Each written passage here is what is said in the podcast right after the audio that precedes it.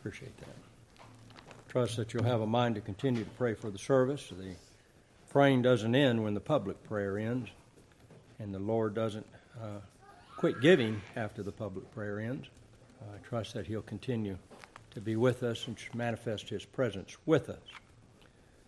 We have been on a little bit of a journey and uh, the armor of God that we're to put on.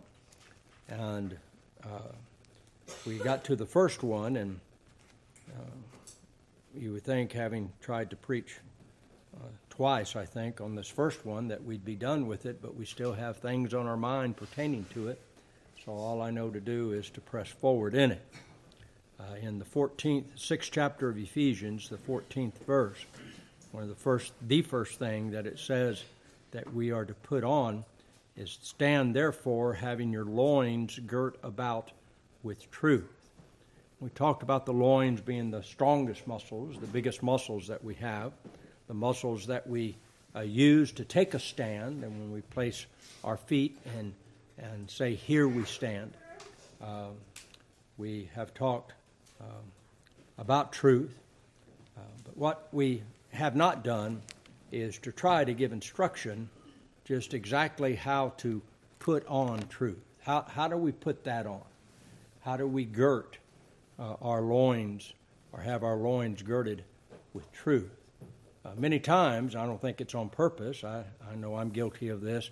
Many times we will uh, try to speak on the theology of what we're talking about without ever getting to the application of that theology. Uh, and I think both are good. Uh, I think we certainly uh, need to know what we need to put on, but then we need to put it on. Uh, what we need to learn, but then we need to apply it.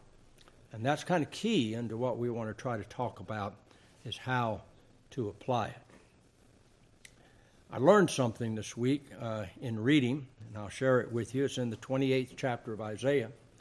And when I've thought about this, my, the, my very first place where my thoughts went to is this 28th chapter, uh, because it begins in the ninth verse, 28 and 9 Whom shall he teach knowledge?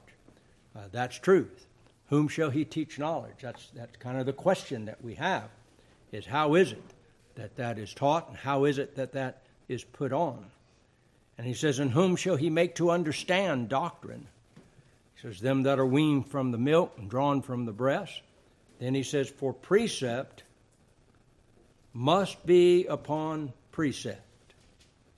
Precept upon precept, line upon line, line upon line, and here a little and there a little. That's very uh, strange language. You don't hear that type of language in Scripture much. It's repeated for emphasis that we understand it. But as we would take to building something, First of all, we must have the correct substance in which to build something with, and then there's an order to which you build it. Precept upon precept, line upon line, here a little and there a little. Uh, you probably don't know this about Brother Tom Webb over here, but he does have a little bit of a mean streak in him. We were building out here, and of course, he's an engineer by trade, uh, so you know he doesn't do anything without he and his mind understanding what he's going to do uh, first, second, third, and fourth. But we were out here getting ready to build the little frame or the white fence thing that we have around electrical uh, places that we were at him. And uh, I went and got some, some lumber, and uh, you know, brother brother Tom just started saying, "Well, we can do this," and we and he just starting and he knew it would bother me, and he grinned at me as we were doing this, and it did. It, it bothered me because I like to know we do this first and this second and this third. Well, that's how his mind works, and I knew it did, and I knew he was bothering me or trying to bother me. But you know, I, I, I just couldn't help it. It bothered me anyway.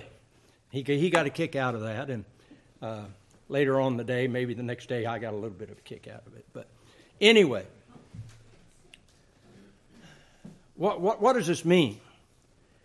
Well, first of all, this isn't a one and done process. Uh, there's some things we do one time and, and it's done. Where uh, baptism, water baptism, is one of those things. Uh, we, we are baptized in water uh, into the church, into Primitive Baptist Church once, and that's it. We're not, we're not baptized anymore. doesn't doesn't take another baptism uh, in, into the primitive Baptist after you've experienced uh, the water baptism. We get into what's legal, what's illegal, but the point is you do it once and you're done. Well, this is, this is not a step in a process, it's more of a continuum. It's more of what you do almost in circular fashion precept upon precept, line upon line, here a little and there a little. And when you get done with that, what do you do? Precept upon precept. You, you just follow that process over and over and over. And our desire is to try to grow in doing that. We, we grow in the knowledge of our Lord and Savior Jesus Christ. Now, in activities of life, many of you here, in activities of life, you, you get to a particular point and you get either a degree saying that you have learned these things. Uh, some of you that go farther get a, get a master's degree and a few that even go farther get a doctorate degree. But you, you get a piece of paper that says you're supposed to know these things. In addition to that, uh, again, in, in various professions and everything, you take a certification test or whatever it is, and now you have the certificate that says you're supposed to know. Uh, if you have that and you don't know, uh, shame on you. You're supposed to know. Uh, you're certified in that, sometimes from state, sometimes by federal government but you're certified in that particular thing. And well, there's no certification in this. Uh, you, you never get through learning. Uh, we are uh, forever lifetime students uh, in this. But I'm going to have a little surprise for you. And it was a surprise for me because where I have stopped reading is where I would normally stop reading at, as I have read this for a number of years. But I read a few verses below, follow, and I found something I didn't know. So let me share it with you. We said, for precept must be upon precept, and so forth. That's the 10th verse. 11th verse says, For with stammering lips and another tongue will he speak this to this people. What does that mean, stammering lips? Doesn't mean he's stuttering. What it means is he's trying to use the most simple language.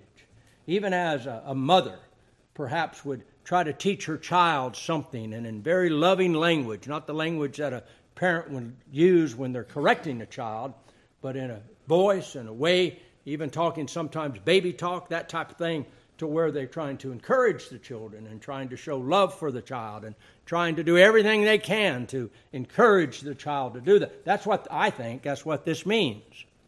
So it's not that the people who are doing the teaching here were not trying to use whatever they could to get the point across. But there is a problem. 12th verse.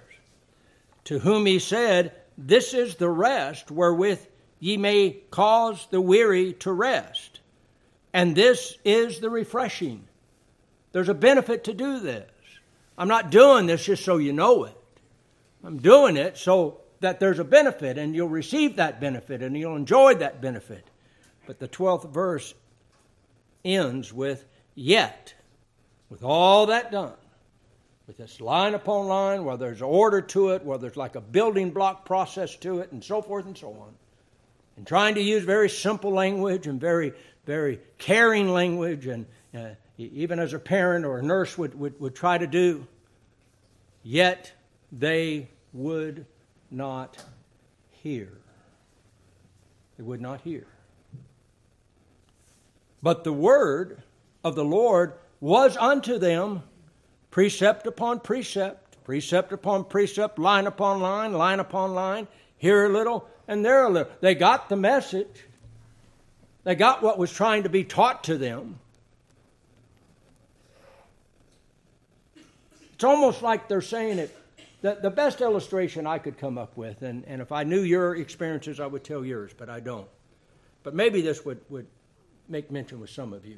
I can't remember the first time I started trying to learn my uh, do re mi's. I, I was very young, couldn't couldn't talk very plain, so forth and so on. But I would do that, and for a while it was kind of fun. I, you know, in a singing school and that type of thing, run up and down them, and then at home, mom and dad would work with me, and we we go up and down them, and even learned a little song, you know, doe, a deer, a female. So I've learned all of that, you know. Always thought law kind of got a a bad deal there because it's just a note to follow so. I mean, there's not much you can say about it. But I could go through all of that, but after a while it become wearisome to me. Oh, great, the do re mi's. You know, in singing school, after you spend one day doing it, I wasn't interested in spending the second or the third day doing it. Oh, great, the do re mi, do re mi. You know, I, I was saying them, but it wasn't with respect. and it wasn't with appreciation. It was being kind of sassy with it. It was being kind of rebellious towards it. And you know, I've never have seen myself as the sharpest tool in the in the barn. I understand that. But I was about 8 years old before I finally figured out the benefits of doing that. And here it is. Any song in the book, any song you want to pick out in this book is just an arrangement of do re mi. If you know the scale, you can pick out, might not pick out the timing of it and the rest, uh, but you can pick out by just knowing do re mi fa sol la ti do. You can pick out any tune here. If you can do that, you can pretty well. And here's how I learned that.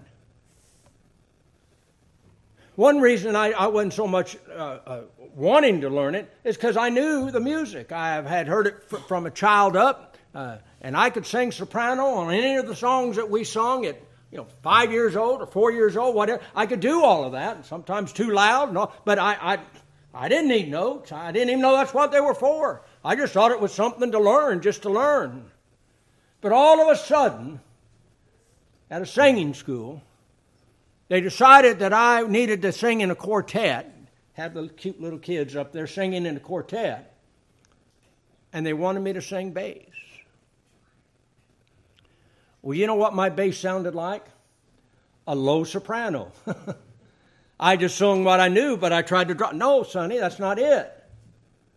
My cousin was teaching me, and her name was Ann, and Ann said, Sonny, don't you know the do re mi? I, yes. Well, what's that first note down there? I said, Well, it's do. She says, Okay, I'm going to give you that sound. So she gave me that sound. She says, Now, what's the next note? Well, it's another do. So what should you sing? That same sounding, right.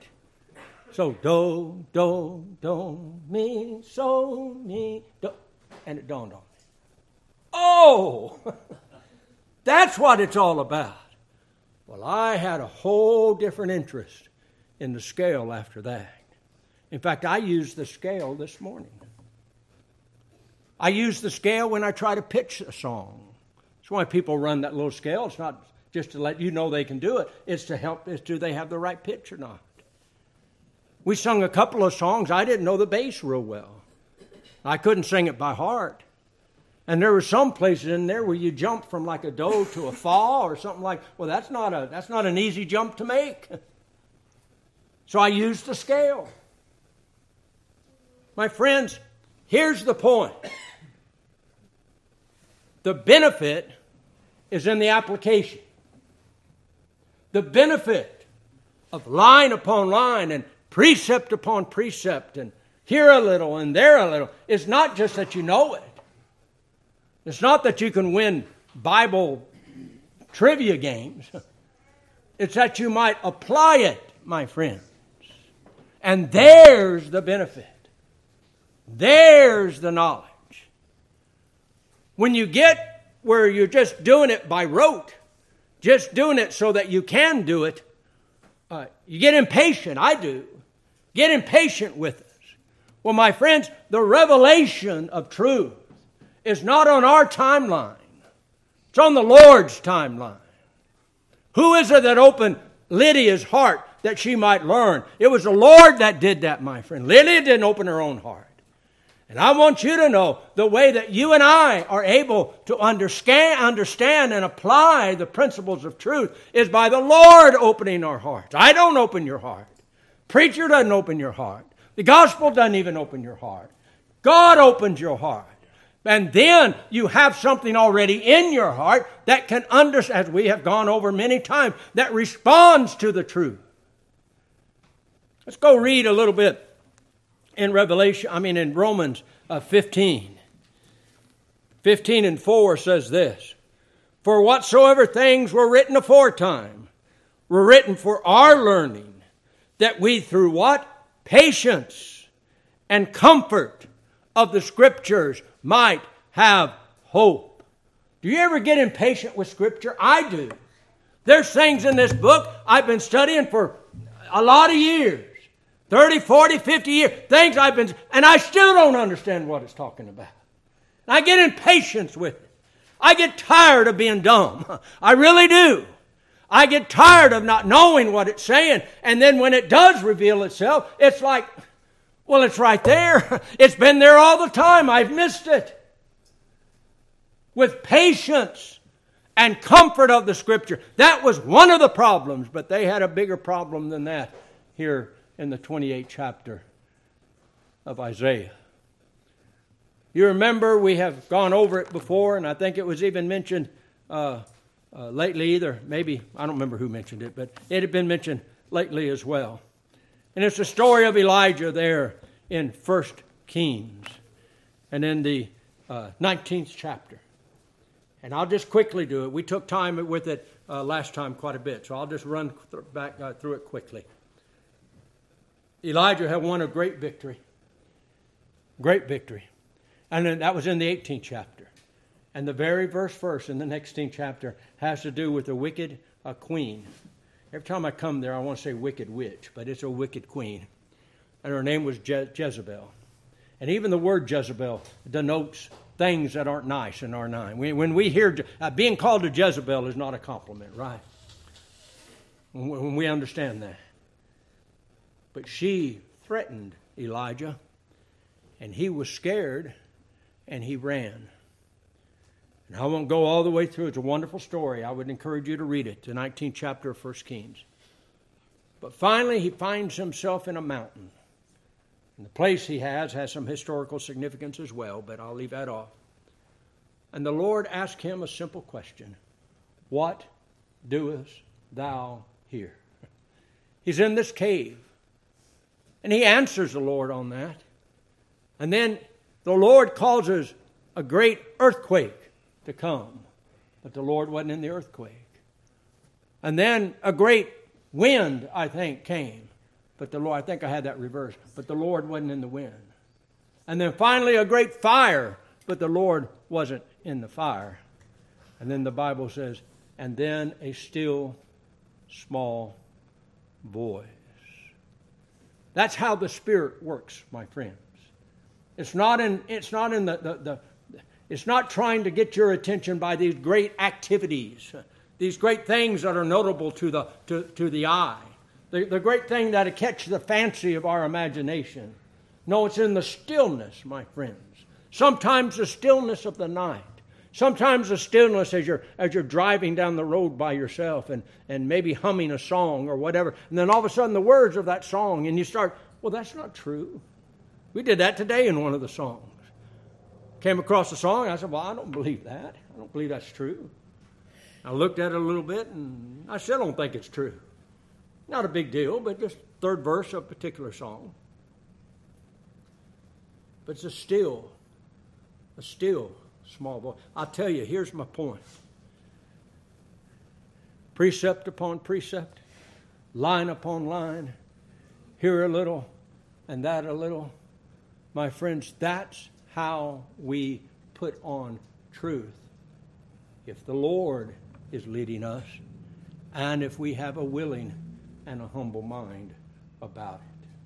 Either one of those, if you don't have. Even if the Lord be Let's go to another case to kind of prove that point. Let's go to Jeremiah.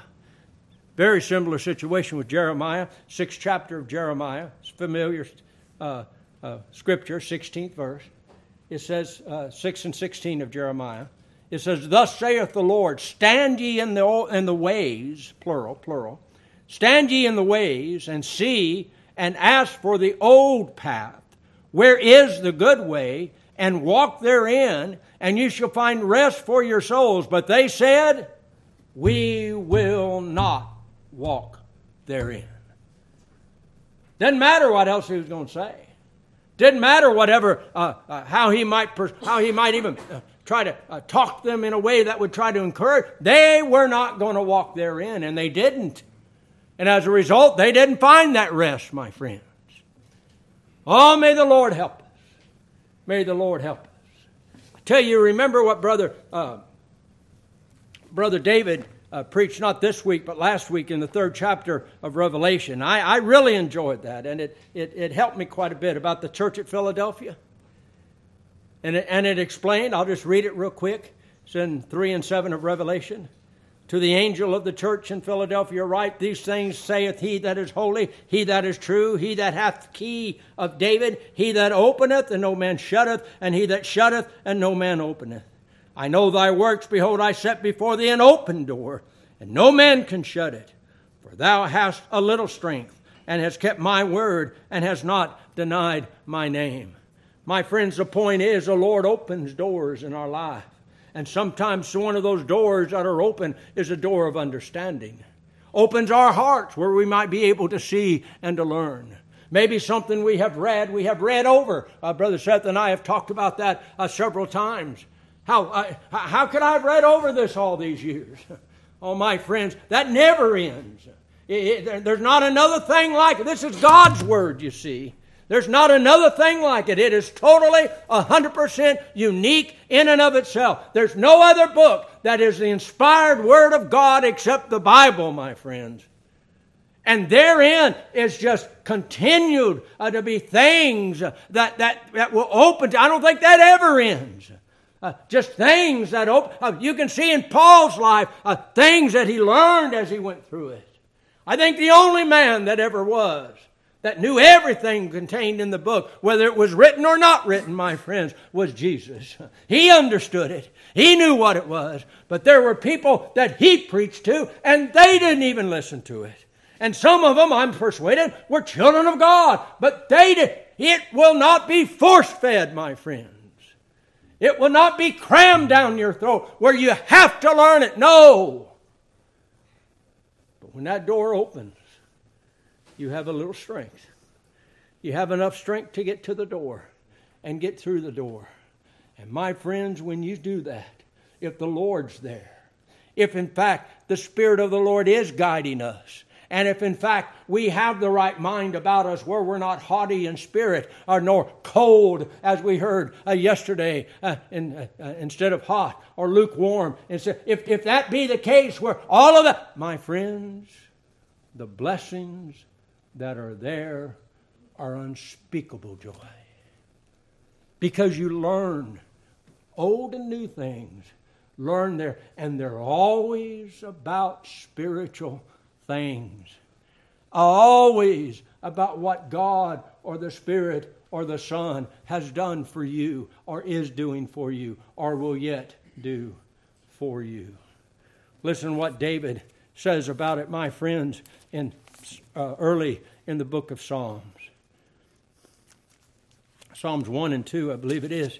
Listen to what he says. Well, I'll just start with 1. 1 and 1 of Psalms. Blessed is the man that walketh not in the counsel of the ungodly, nor standeth in the way of sinners, nor setteth in the seat of the scornful. That's not blessed. But here is. But his delight is in the law of the Lord, and in his law doth he meditate day and night. It says, He is like a tree planted by the rivers of water that bringeth forth his fruit in season. His leaf also shall not wither, and whatsoever he doeth shall prosper. That man's blessed, my friends. We know what we're supposed to do if we lack wisdom, do we not? James tells us, 1 in 5, I think, of James, if any man ask, uh, lacketh wisdom, let him ask God, who giveth liberally and upbraideth not. We all have the same source that we go to when we don't know.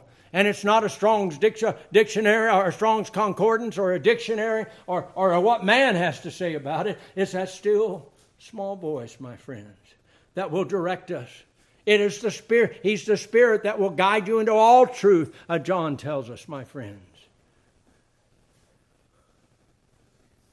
Look at the early church.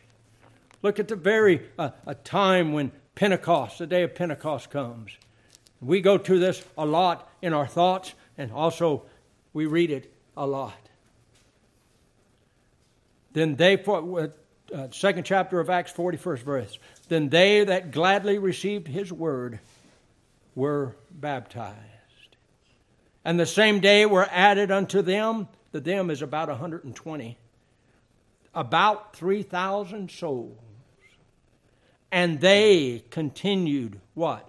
Steadfastly in the apostles' doctrine and fellowship and in breaking of bread and in prayers, line upon line, precept upon precept, here a little and there a little. If you do that, my friends, and it's not making sense, just keep on. Just keep on. Pray that the Lord will show you. Pray that the Lord will reveal it to you. If you don't know where to start, my friends, you got the Bible, but where to start? There are some things I put down here.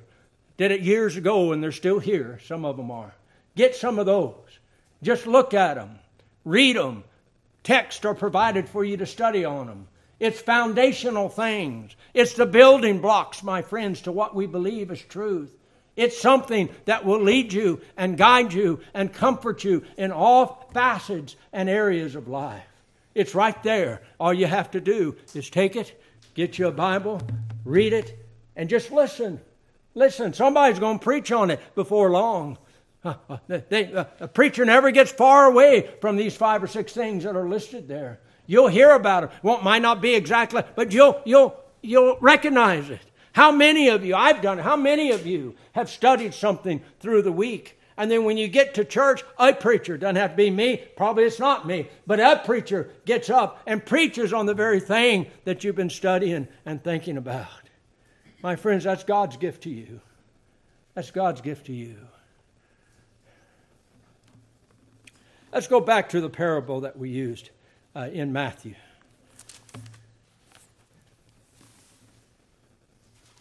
Thirteenth chapter of Matthew, 44th verse. Again, we're talking about how do we put on truth. Precept upon precept, there's the answer. Line upon line. Here a little, and there a little. But we also need the Spirit of the Lord. And we need to be patient, and we need to be a humble and a ready mind to receive those things. Hear what the parable says 13 and 44. King, again, the kingdom of heaven is likened to a treasure hid in a field. The which, when a man hath found, it was hid, but he's found it. He hideth, and for joy thereof goeth and selleth all that he hath, and buyeth that field. Now, this is a parable. It's not talking about literally uh, uh, selling things that you have and going buying a piece of property somewhere. That's not what it's talking about. It's a spiritual application. The church is the field, my friends. The church is the field. The treasure inside that field is Jesus Christ and Him crucified, and the truth all around that, my friends. Now, you can't buy in this way, you can't buy the truth in this way. You can buy the field, but not the truth. But what do you do? What's the first thing you do after you found it? Do you buy it, the field? Is that the first thing you do? No. You selleth all that you have, then you buy the field. We need to sell out to the flesh. Let's go to Galatians and read about what that is. And when you read that, notice it has uh, the works of the flesh, and then it has the fruit, singular, of the Spirit. These things of the flesh, they, they're, they're not fruit, they're works of the flesh. But when you're talking about the Spirit, it's fruit of the Spirit. You have to have the tree before you can have the fruit. You have to have the Spirit in you before you can have the fruit. You can't do anything to get the Spirit, my friend. God gives that in the work of regeneration, which He's sovereign. By the way, that's one of the things you could read about down here. Fifth chapter of Galatians, 19th verse. Now the works of the flesh are manifest, which are these, which are these adultery, fornication, uncleanness, lasciviousness idolatry, witchcraft, hatred, variance, emulations, wrath, seditions, heresies, envyings, murders, drunkenness, revelries, and such like. Gives you, I mean, that, that list gets long. You don't know what those use? Go get a dictionary. Go look at them. See what the Bible. See if those words are in the Bible anywhere else. Go go what it has to say there. If they're wrong here, they're wrong other places too. We're told in sixth chapter of Romans that that don't don't let them reign in your life. You, you, you, greater is he that is in you than he that is in the world. And you know why we do some of these things? Because we enjoy doing some of those things. Our flesh desires, to, and as we talked about before, we give occasion to the flesh. We give an opportunity for, the, for, for, for these things to set up a base of operation within our very being. We allow that. We do. We do. Eighth chapter of Romans would tell us this mortify the deeds of the body. You know what mortify means? Kill. Mortify the deeds of starve these things. Don't feed them. Starve them. Starve them. Feed the fruit of the Spirit. How many of you, in raising your children, just let them eat whatever they wanted to? Some do, I guess. We read of some that have abused their children, that you know all they fed them was sugar, sugar, sugar, and it has its benefit. It, it has its result. But in my house, we always had to eat things I didn't want to eat. And if there was dessert, it wasn't until the things that my parents told me to eat, uh, to eat was eaten. Now, I, I didn't have to eat them, but if I was going to eat anything that rest of that night, I had to eat some of those. I never did learn to like liver. Never did. When Sharon and I got, got getting really serious about whether we are going to be married, that's one question I'd asked her. Do you like liver? No, I hate it. Let's get married. I remember as a child walking into my house and smelling liver and onions cooking on the stove, and I knew I was going to be in trouble. I hated those things. Especially when I found out, according to some, that I could have just took a teaspoon of peanut butter and had the same benefits as what was in that liver. I don't know if that's true or not, but if I had known that back then, I don't know if I could have got out of it. Fact of the matter is, mom and dad liked liver. That's why it was cooked.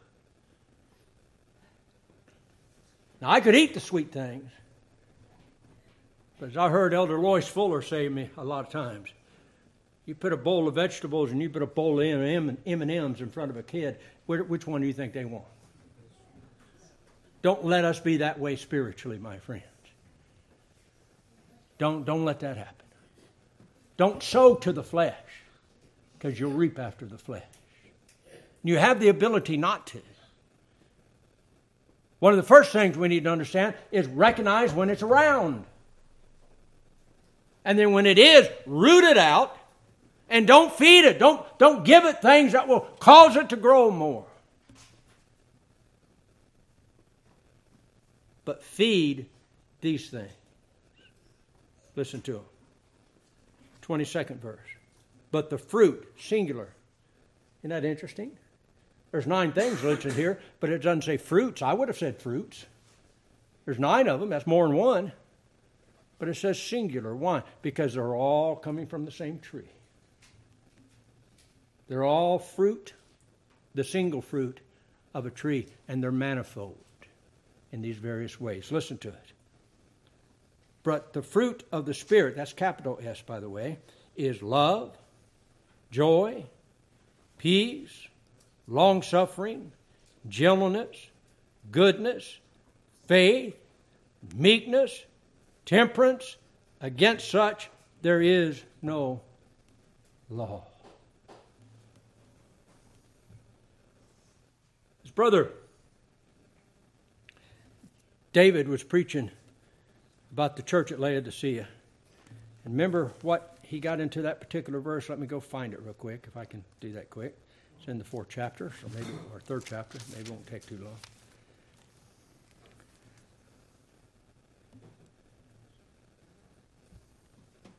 18th verse, 3 and 18 of Revelation. I counsel thee to buy of me gold tried in the fire, and that thou mightest be rich, and white, gar- white raiment, that thou mightest be clothed, and that the shame of thy nakedness to appear, uh, not appear, and anoint thine eyes with eye salve, that thou may see. Buy. That's what Proverbs 23 and 23 says, right? Buy the truth and sell it not. My question to you is what do you use as currency? What do you use as currency? Monopoly money won't work. what do you use as currency? American money won't work. What do you use? What is it that God desires? What do you have that God desires? It's not a hard answer. You know what He desires? You. That's what He desires. He desires you. By the way, you're not your own. You're bought with a price. But He desires you. Now, we're not like puppets on a string where you might pull this and this goes up and this goes. No, I guess He could have. It's within His power. But He wants us to come willingly voluntary, even more than that. Run, as we've talked about before. Run to the house of God. Church, my friends, should not be a drag. Church should not be a, oh, it was. you know, the old thing, I was raised on drugs. I was drugged to church and drug here and drug. But church ought to be something that we eagerly go to. Don't let it be like we have some in our congregation that can't come to church physically. Have you wondered about that? Will it get to the time in my life where I can't come? In all probability, it will for all of us. Take opportunity now. What does he want? He wants you. What is the currency? You are the currency. Listen to what he says, 12th chapter of Roman letter. I beseech you, therefore, brethren, by the mercies of God, that ye present your bodies a living sacrifice, holy, acceptable unto God, which is your reasonable service. And be not conformed to this world. That's chasing the things out after the flesh. Be not conformed to this world, but be ye transformed. How? By the renewing of your mind, that ye may prove what is that good and acceptable and perfect will of God, my friends. What he desires is you.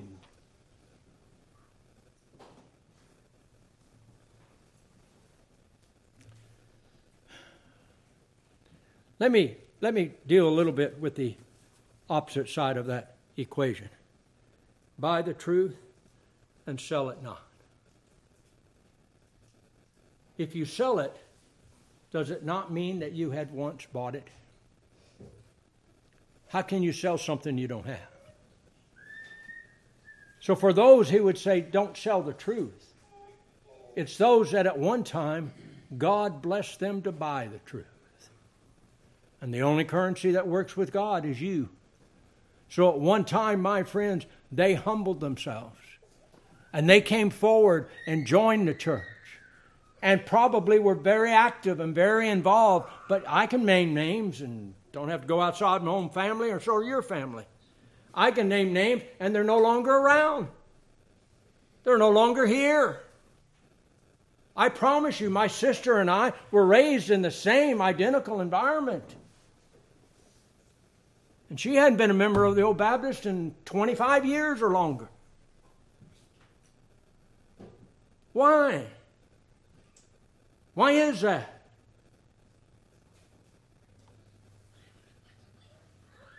I would say that part of that, and get what I mean when I say this, they have not learned how to use the do re mi's. They have not seen the value that there is in applying the things and the truths of God.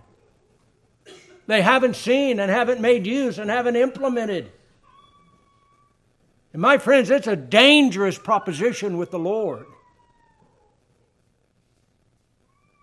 I have a few things that I value quite a bit.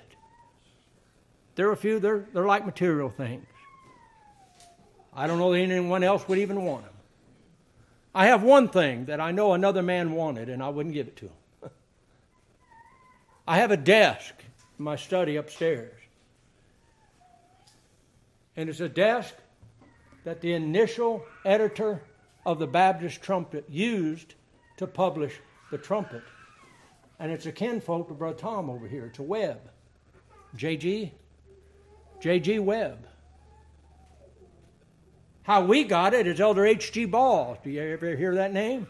It's a man that baptized Sam Rayburn, delivered the, if you know who Sam Rayburn was, Speaker of the House for many years, delivered the, his, his uh, conducted his funeral, so forth and so on. Good friend of ours. Dad had his funeral. And his wife never joined the church, by the way. Her name was, I'm sorry. Uh, her name is Minnie, M I N N I E and we always called her Miss Minnie. And her initial, let's see, let me get this right. Well, anyway, her initial name, or maybe it's maiden name, maiden name started with an I. And we were over there one time. We still live in California, and we were over there. And this, this is, she, she was just a lovely person. And she shared with us, you know, she said, I got tickled the other day. I said, you, they, we all said, oh, really? We're eating supper. She said, I looked on one of my checks, and you know what it said on my check, on the top of it? Mini eyeball. So I'd never seen that before. I have many eyeball on, my, on my, all of my checks. Miss Minnie. But when Brother Ball died and Dad had his funeral, Miss Minnie asked Dad, Was there anything of Henry's that you would like to have? And Dad said, Well, Miss Minnie, Brother Henry said that if it would be all, all right with you, that I could have that desk that he had up in his loft or where he had an old grocery store and he'd go up there. So dad got it. And then when I got married, dad said, Son, is there anything I have that you would like to have? And I said, Dad, if it's all right with you and mom, I'd like to have that desk. And I got it. And you can have a lot of what I have. But that desk, Brother Ball, I'm Brother Brother Webb, Brother T.O. Webb. God, I, I, told him that story, and he went over and started looking at that desk. He says, Brother Sonny, you, you, you know that that desk is in my family, and I ought to have that desk. And I said, Brother, Brother T.O., you know that possession is nine tenths of the law, and I got it. we ever had a fire and I could get it out, that'd be the first thing I'd take out. Now, it's upstairs and I probably couldn't, but I say all of that to say I value that. I don't know that it's worth much money. Maybe it is. I don't know. But I love it not because of the money. I love it because of what it means to me and the value it has to me. My scripture, my, my friend, put a value on the truth. What does it mean to you? If I'd have to give up truth or give up that desk, it's a no decision, my friend. Buy desk. There's nothing. There's nothing, my friends, that is more valuable than truth. What can make somebody sell it? Well, it's a serious situation when a person does. Here's what Peter has to say about it. In 2 Peter, the la- uh, 21st verse of 2 Peter 2 and 21. For it had been better, I just listen to this. For it had been better for them not to have known the way of righteousness than after they have known it, to turn from the holy commandments delivered unto them.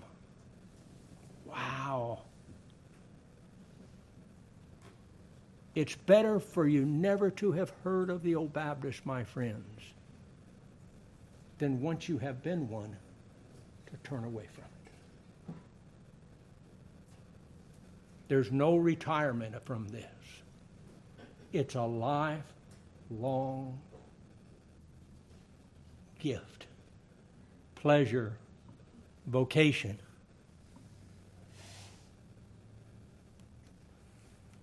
For those that have turned, it's lost. If it ever had that value, they have it no more. There's another reason. There's probably more than the reasons I'm giving you. Here's this other reason, if I can find it real quick.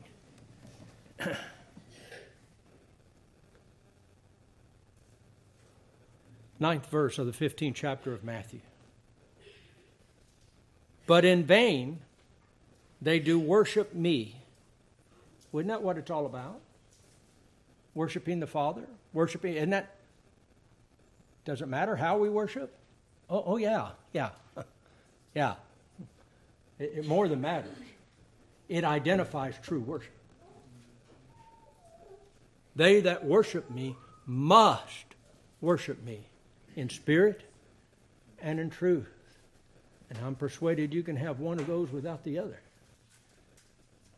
Again, those people I talked about had the precepts and the line upon line and all that. They could recite it to you, but they didn't know the understanding of it.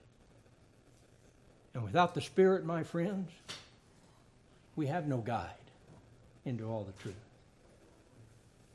But in vain they do worship me, teaching for doctrines the commandment of men. Teaching for doctrine. Okay. We, we can be led away from the truth. I'll close, if I can remember where it is, I'll close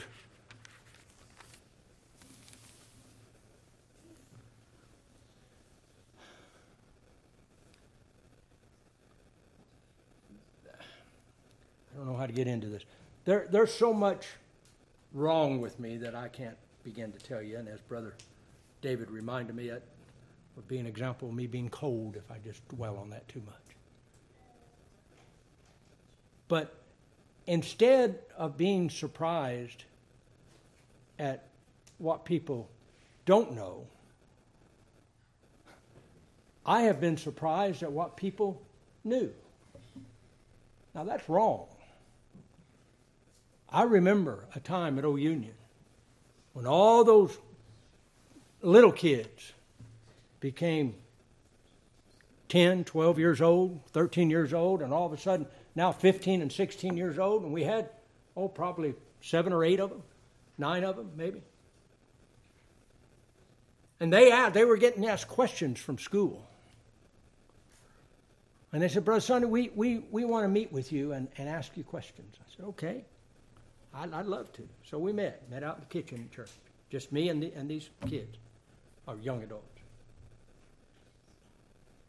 And I was absolutely surprised at what they knew. And I told them that. I said, I am surprised that you all are so grounded on these things and you know them so well.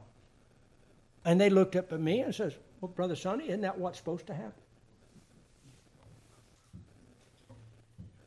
If we've been raised in the church, aren't we supposed to know what we believe? The answer is yes, dummy. yes.